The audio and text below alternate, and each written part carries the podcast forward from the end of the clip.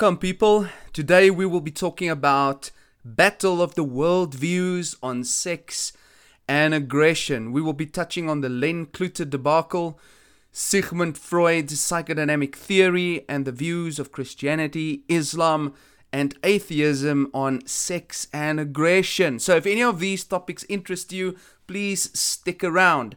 It is Thursday, 18 November 2021. This is episode 70 of Fishing for Men with Mac, where people, well, where we grapple with worldviews and try to show the truth from the lie. It's wonderful to have you on the show, and I hope that something valuable will be said today as you grapple with your worldview and try to make sense of some of the things happening in our world today. I don't know if you're in South Africa, you would have probably seen the video that have been circulating on Facebook about this guy by the name of Len Kluter. And he's really the sort of story that stuck to my mind because it's a it, it was quite shocking for me to watch this video. And uh, that got me into doing this podcast for us today. I first read about it on the news and l- then later i saw the video. Um, uh, the guy apparently booked into a guest house or something and had some issues there with the people and they decided to call the police. I think they wanted to escort him out of the place because he was like aggressive and violent. And by the way, this was in Muldersdrift. And if you have not heard this before, that's that's to the west of Johannesburg. It's called uh, we used to call it Murders Drift. It's a place where a lot of people get killed. Uh, uh, any case, so it, it played off in this this area. Um, this this Len guy, he was naked and extremely aggressive. He was swinging a gun around. Apparently, he had two guns with him. And uh, eventually, he grabbed the gun of one of the police officers, a lady police officer. Now, the other police officer standing nearby, you could almost like sort of see in his face, oh my goodness, what is happening? You know, he doesn't look too clued up as to what is happening. Um, in any case, he's really, he's, he's really shocked and he, he cocked his gun and he, he shot this guy Len in the head. And they show in the video how this guy falls to the floor. And you know that's always something traumatic to to, to watch. And and this video has been circulating all over Facebook. And um, Len didn't die. He's currently in hospital. Uh, I think he's in a coma. And you could you could imagine how this would spark racial controversy because this policeman was black and Len was white now, this usually happens the other way around, right? In, in the States. Um, so, um, but you know, there, there, there, doesn't seem to be really any racial issues going about. I've seen some posts on Facebook what people have said, and, and sort of everybody, both black and white, agree that Len was in the wrong. The white guy, he was clearly in the wrong. Um, he grabbed the policeman's gun. He disarmed the policeman. What do you expect is going to happen? Um, I, I, suspect if this was in another country, there, you know, there would be serious racial outrage. And so I'm, I'm actually very proud of uh, some of the, you know, our South African ways. You know, we. We, we, we, stand up for what is right regardless of the, the color of the skin. Well, generally, mostly, at least in this ins- instance. Um, you know what, what got me thinking about this video is not just how traumatic it must be for this guy's wife or his girlfriend or whatever, you know, to witness this. And the guy who actually took the, the video, I, I don't think that was fun either. Um, but what got me thinking is how could that evening have turned out differently if Len had no aggression, if he was not violent at all? If he wasn't swinging around guns 1 a.m. in the morning? What if we could just eliminate his violence and his aggression and his anger that night? How could that night have turned out differently? He would not have been in hospital now. Um, his name would not have been all over the news in shame as it is. He wouldn't have been humiliated as he has now been humiliated as Everybody sees him getting shot in the head. They see him naked. They see his behavior in front of these cops. And most people think, what is wrong with this guy? I mean, it, it could have, you know, the Bible uses this verse, says, you know, a soft answer turns away anger. I mean, could, could Len not have done something like that? And the whole evening could have turned out differently if he just dropped his aggression. Ladies and gentlemen, aggression never leads do something good. It never does. It always leads to pain, your own pain or the pain of others. I've had friends in my life who who just you know every a guy looks at him skew, he wants to slap him. Um, you you don't speak to somebody uh, correctly. I want to I want to now slap you. You know, so this you know, and, and I've seen people who are quick to be aggressive. They often, often, often get themselves in aggressive situation. They always get involved with fights because that's what it draws out. Now, let me take you from that story over to Sigmund Freud's theory because it also got me thinking about old Sigmund Freud. And don't know if you know who this cat is, but he's the father of psychology. He created the psychodynamic theory. And uh, some of the things that he said was like it's like absolutely insane. I mean, if you, you go read some of the stuff that he says, it's like it's like how how could this guy but you know what? His theories, psychologists are still grappling with it today. The first thing they teach you when you get into psycho- psychology uh, 101 at university is they, they teach you the, uh, the theories of Freud. Now, I just want to point out one of the key things uh, just for this podcast that has always stuck with me and always intrigued me about what Freud said. According to him, there are only two basic drives that serve to motivate all our thoughts and all of our emotions and all of our behavior. These two drives are simply put sex and aggression. He also called it eros and thanatos, or life and death, respectively. Now, they underlie every motivation we as humans experience. Now, let me put that in simple terms. In simple terms, if we removed all the rules from humanity, all the laws, all the governments, all the religions, we would be driven just by two things sex and aggression. What does that mean? Well, picture in your mind no governance, no rules, just human beings on the earth, and they can do what they want. If humans just do what they want, there's no conscience, nothing, everybody would just be having sex, sleeping around, and beating each other up. That's sort of what it comes down to. We have this drive, uh, Freud says, this drive within us towards sexuality and aggression. Now, Freud spoke about um, three aspects of you as a person or of your personality, and he, he spoke about the id, the ego, and the superego. And he says these these three are waging war in the um, I think he calls the, the the subconscious mind. They are waging war. The id is that part of you that that's the animal part. Let's call it the immoral part. The the part that just wants to go crazy, have sex and be aggressive. That's the id part. But the super ego part is that part of you. So he says you are born with the id and then he says the super ego develops as you get older. When you go to Sunday school, you get taught no, it's not right to beat up your friend sitting next to you in class because he stole your pencil. And so, slowly but surely, principles, moral rules start to make an impact on your mind, and that starts to challenge the id. In the middle, you've got the ego. The ego's responsibility is to sort of balance out the super ego and the id. Uh, the id is the bad guy. He wants to have sex and be aggressive, but the super ego counters him. It is the rules of society that says no don't just do what you want. And in the middle is the ego the part that balances it out. And you know we could call that your conscience. Now with that in mind um, i think there's a lot of what freud says that does make sense. I think in a lot of ways he's got something there Essentially, Freud is saying that if we let the id run wild and do what he wants, it will lead to sex and aggression, and that will lead to pain and suffering. Like, for example, in Len Kluter's case, the id was winning there. The id was taking over. And usually when alcohol gets involved, the id starts ruling. You start you start silencing the voice of rationality and you start doing whatever it is that you want to do. And and by the way, that is what happens when people get drunk. They get either very aggressive, always want to fight, or they um, just want to sleep with whoever comes in front of them. Um, and that, that's just simply the truth. If you've had uh, quite a few shots of alcohol, you will know that's what alcohol does. It impairs your judgment, by the way, which is a very good reason to avoid it. Okay, so we know that it is true in the world where we live in that when the id runs wild, when people just follow their desires to be aggressive and to be sexually active, um, it leads to pain, violence, and aggression. In the Middle East, has displaced millions of people from their homes. Some estimate 60 million people. That's what's caused violence.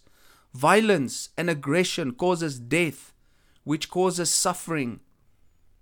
I can point out many examples of how violence and aggression hurts people, brings evil into the world, destroys the lives of people. What about sex, you might ask? Well, is sex is is, is when we all go crazy and we just sleep around and have sex with who we want to, where we want to, as many times as we want to, is that a bad thing for humanity?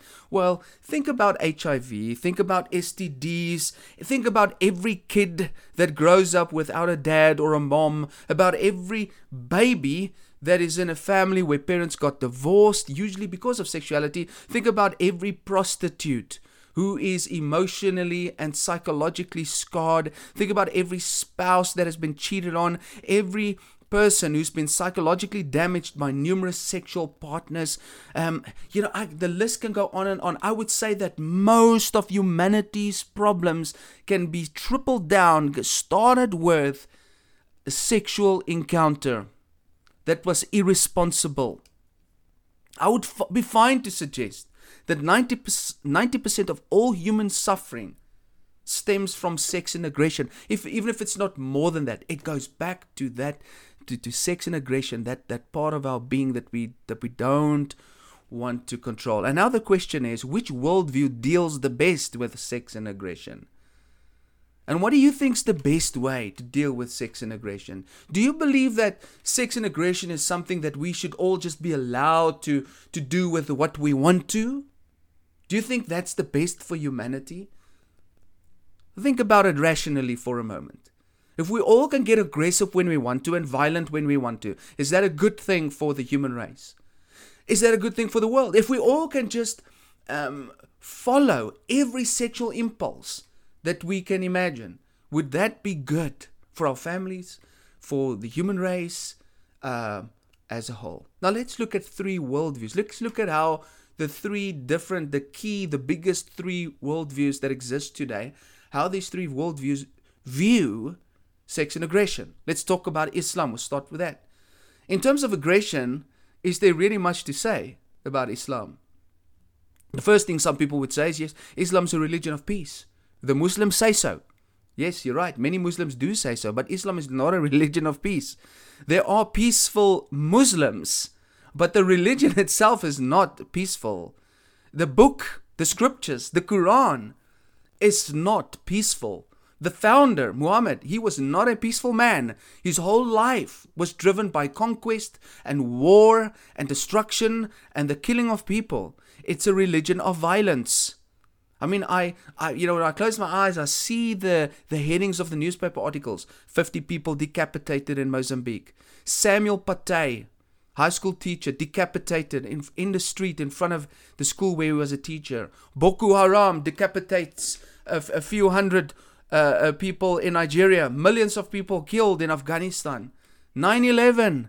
I mean, the list can go on and on and on just in the short life I've had on this planet where I've seen uh, these types of articles. I, you know, I wish that there could be some stats about how many people have been killed by the Islamic faith just in the last 10 years.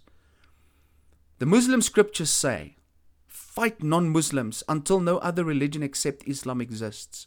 That's Surah 2193. Although we are asked to be compassionate amongst each other, we have to be harsh with unbelievers, their text says. How Christian, Jewish, and atheist neighbors and colleagues, we need to be harsh with them. Surah 4829.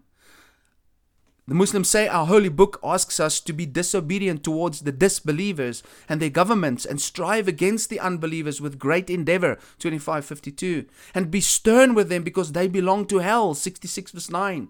The holy prophet that is Muhammad. Listen to what they this is what the Quran says. The holy prophet Muhammad prescribes fighting for us and tells us that it is good for us even if we dislike it. Surah 2 216.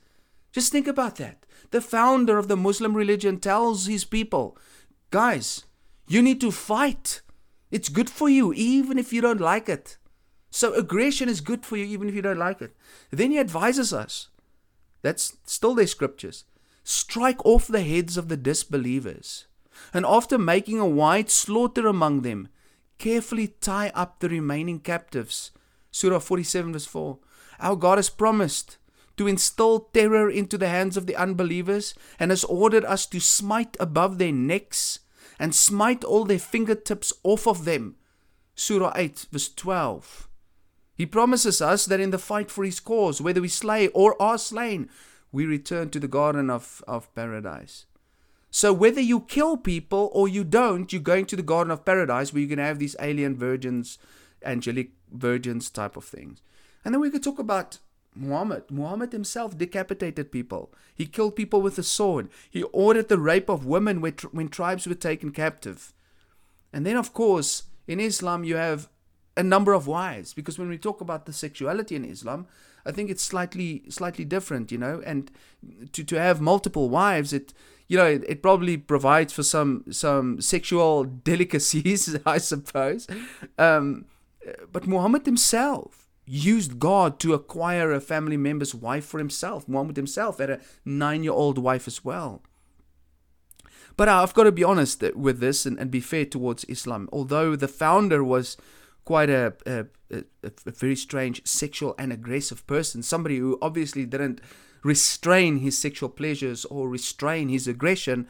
Um, all in all, I think that there are many scriptures in the Quran that does say that sex is to be kept for the marriage bed and, and there, there's a type of purity. In actual fact, a more of a type of purity than than we experience, for example, in the Christian faith, because the, the way that the women are to be dressed is to be that they're to cover up their whole bodies, which I think is is is really um, in, in many ways I think good, maybe a bit extreme, but good.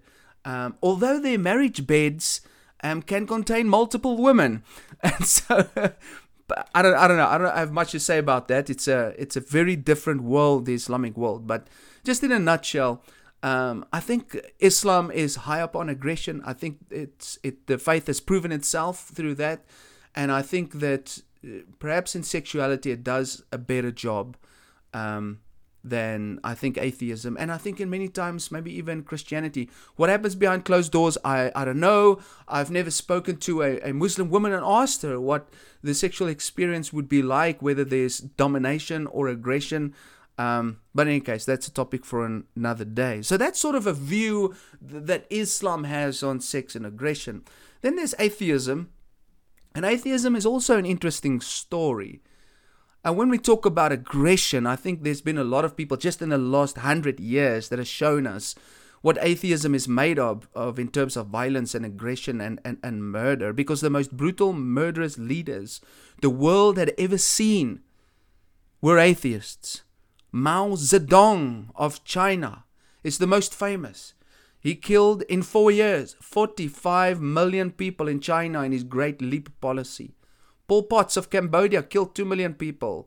Hitler caused 17 million deaths. Stalin caused 23 million deaths. The list can go on and on, and it shows that you don't want atheism to rule the world. The reason why, to a large extent, there is so much peace and there has been so much peace, for example, in the West, is because of Christian influence, because Christianity has been at the foundation of Western civilization. And you can see Western societies unravel currently as atheism starts to take over. You can see where it is going. You don't want atheism to rule the world. When atheism is left to itself, it kills. Why? Because atheists don't believe that there's a higher power, power that will judge their actions. Okay? And also, if atheists believe there should be no aggression and violence, it also doesn't make sense because why would they? If there is no God, why care about human life? If we are just animals, why don't we just behave like animals? They get quite aggressive and murder each other, don't they? Animals? Lions, snakes, crocodiles kill stuff. I mean, if atheism is true, there should be no reason to not murder each other. What's wrong with it? Why does it matter? Right? In actual fact, it should be promoted. Because in the atheistic worldview, we are species that evolved. And this evolution is based on the survival of the fittest, the survival of the species, isn't it so? So why don't we just kill each other so that we can see who's the strongest? And the strongest will survive and that will promote evolution. That's what we want. So so in terms of um, of, of atheism's aggression, you know, it's very hard to depict this, but the history the history tells us that atheism promotes violence when it's left by itself. Now, obviously, you'll never walk up to an atheist and the atheist say, "Oh, violence is justified, violence is good." They will never admit that, but that's in the end what it leads to. And if an atheist, as I pointed out, says, "No, it's wrong," well, why is it wrong? How could it be wrong? You've got no moral basis for that unless God exists and that there's a moral code that have been written in your heart that reminds you it's actually there's something wrong with killing another human being. So if an atheist says aggression is wrong, it's actually evidence that Christianity is true. And Christianity says there's a moral code written in our hearts, regardless of your, your faith, your belief system, you know it's wrong. What do we say about atheism's sexuality? Well, I think you know exactly what that answer is. You can go listen to Richard Dawkins or uh, any of these great uh, debaters, and they will uh, th- they will tell you they find it ridiculous that God actually cares what you do with your genitalia, and so obviously they don't care what they do with their genitalia. So there's no restraint in in atheism. There's no need for restraint. What what does it matter? I can sleep with who I want as many times as I want to. I mean, you know, that's just what it is. Therefore, an atheistic world would inevitably, lead to suffering and more evil. It would lead to to uh, uh, disease. It would lead to pain. It would lead to broken homes. Well, a- atheism doesn't believe in the family nucleus, regardless of what the research says. Atheism says you can do what you want. There's no moral code that exists. There's no family structure that exists. Um, I mean, atheism promotes the killing of babies. So, I mean, what do, what do we expect? Um, atheism is not good for sex and aggression. Uh, atheism will say, just do what you like. Atheism is id. Okay? What about Christianity? Well, I don't think I have to say much about Christianity because if you've you've grown up in a Christian environment, you know exactly what Christianity says. But let me read you just something about aggression you know, that Jesus said straight from the mouth of the founder of Christianity. Matthew 5:21 You have heard that it was said to the people long ago, you shall not murder, and anyone who murders will be subject to judgment. Now, this is in direct contrast to Islam. Jesus says don't murder. Islam says yes, murder. But I tell you, verse 22, that anyone who is angry with a brother or sister will be subject to judgment.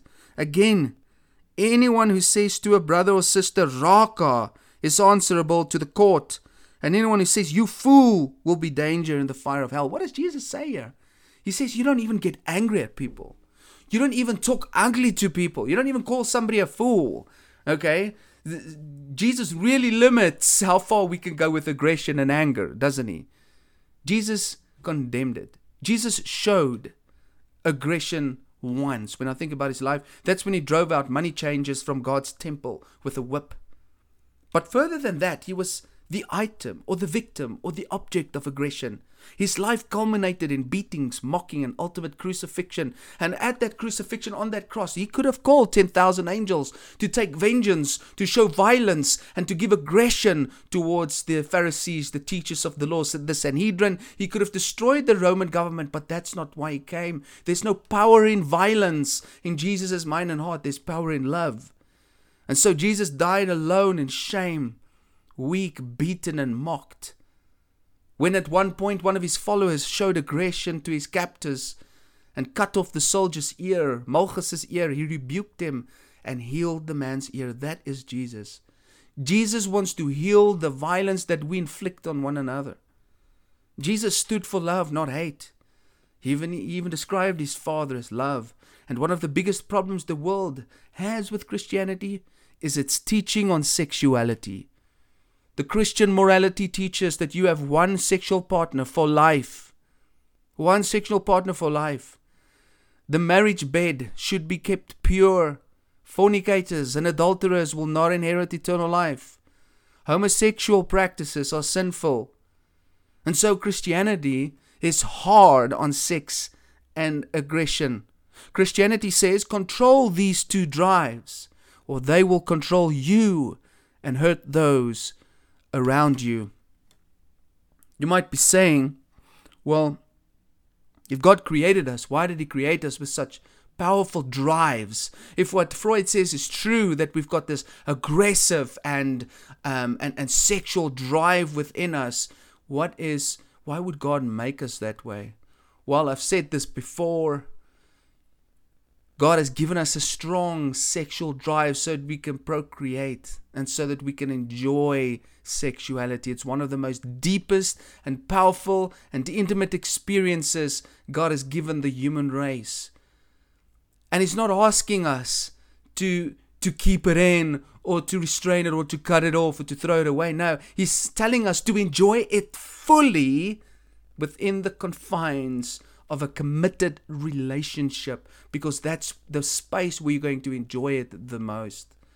And in terms of aggression, I I don't see that God created that naturally in us to be aggressive. I do believe that we can get aggressive when we are threatened, when our lives are threatened, and that's a normal a response, you know, a fight or flight response that God has built into our um, hormonal structures, into our our our, um, our way of responding responding to threats. Now the three sides have been shared.